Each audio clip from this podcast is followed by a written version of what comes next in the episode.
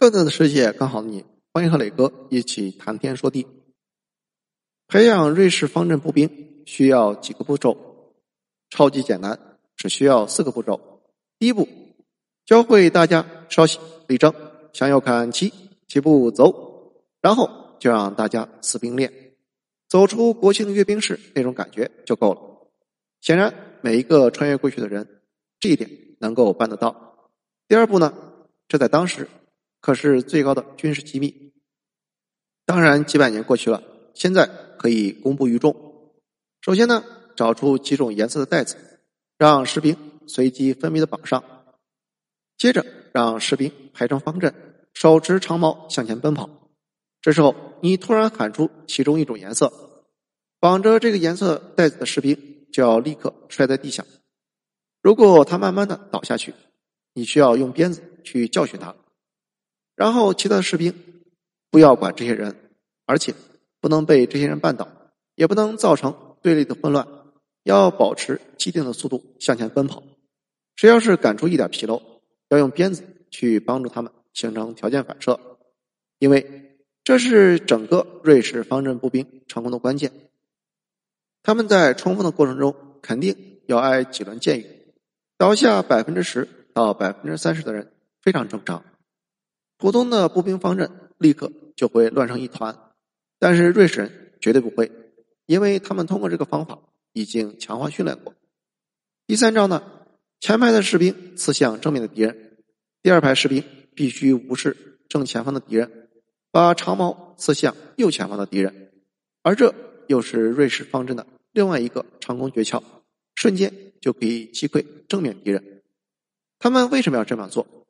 因为当时其他的军队第一排通常都是剑盾手，也就是左手持盾，右手持剑。当前排的长矛兵刺向他们胸部的时候，他们肯定是举左手拿盾去挡。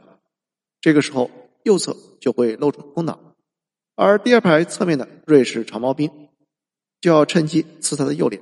这一招出其不意，又狠又稳。就算是敌人侥幸闪躲过去。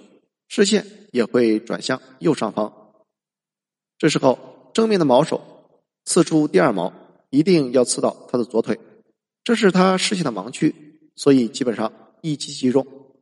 听起来战术是不是很简单？简单就对了，简单但是威力无比。比如说瑞士步兵方阵对阵勃艮第公爵大胆的查理的时候，对方就摆出了英国人惯用的阵型。手持渊盾和长剑的骑士下马组成防线，保护背后的长弓手，迎击瑞士人的冲锋。瑞士方阵在两百米外开始慢跑，到一百米左右开始中速跑，到了三十米开始冲刺。这个过程中肯定被英国的长弓射倒一大片，但是瑞士人却能够保持阵线不乱，不到一分钟时间就冲到对方的阵前。和对方的重步兵交手，这些由下马骑士组成的重步兵，曾经是百年战争中的王者。无论是苏格兰长矛手，还是法国重骑兵，基本上都倒在了这道盾墙之外，最后被打得尸横遍野。然而，瑞士人凭借着长矛斜刺技术，瞬间就能够撕破这道防线，让对方的长弓手暴露在矛尖之下，随后就是一场毫无悬念的大屠杀。从此以后，威震百年的英国长弓战术就此退出历史舞台，在欧洲战场消失。而第四招呢，是新兵在前，老兵在后，不留活口。新兵在前是为了防止他们逃跑，不留活口是为了避免因为抓俘虏而导致的队形混乱。好了，训练就是这么简单，是不是一听就会？不需要你背什么唐诗宋词。掌握一大堆现代科技，凭借着这四招就可以驰骋天下。所以呢，掌握了这四招就可以穿越，从此加官进爵，每年挣几百个小目标，让美女们拜倒在你的脚下，人生从此开挂，绚烂无比，最后是名扬千古。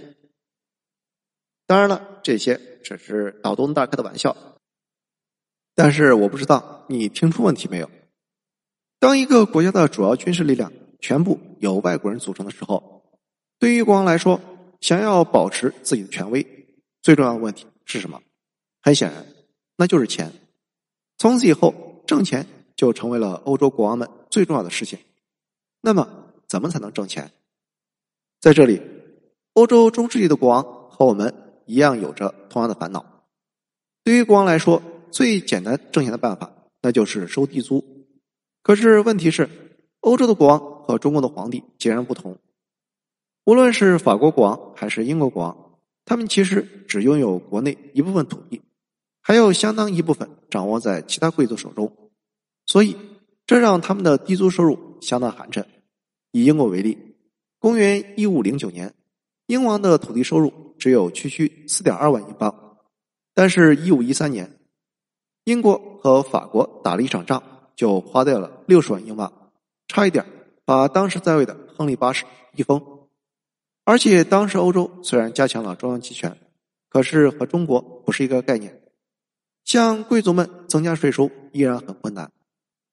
亨利八世就碰了一鼻子灰，贵族们组成的议会不批准征税，让他虽然恨得牙痒痒，也没有办法。所以后来为什么他打起了教会的主意？其实离婚只是一个诱因，真正的原因是英国教会每年都有高达二十七万英镑的收入，这笔钱让他眼红不已。而法国国王的情况比英国国王也好不到哪里去，靠土地收入连塞牙缝也不够。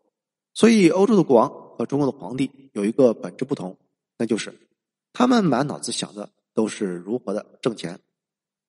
英王先是靠着抢劫教会财产。而后又是靠着羊毛出口，混不下去的时候，不仅仅到处借钱，而且还出卖王室的土地。最后到了伊丽莎白上台的时候，直接干起了打家劫舍的勾当。因为一场苏格兰战争，就花掉了足足两百万英镑。你说他能到哪里去找这么多钱？法国的情况呢，倒比英国好一点，因为法国的中央集权搞得更加彻底。所以，法王能够向贵族强征战争补助金，让国民缴纳壁炉税，开征了百分之五的商业税。最后呢，又搞起了盐业专卖。但是这还不够，所以呢，法王又打起了货币的主意，向金银里掺入铜和铅。更不要脸的是，他向犹太人借钱，还不起钱的时候，把对方驱逐出境。这么下三滥的手段。亏他也能够想得出来，所以为了生存，必须搞中央集权。而搞中央集权，欧洲的国王就必须要用雇佣军，因为用了雇佣军，所以就需要更多的钱。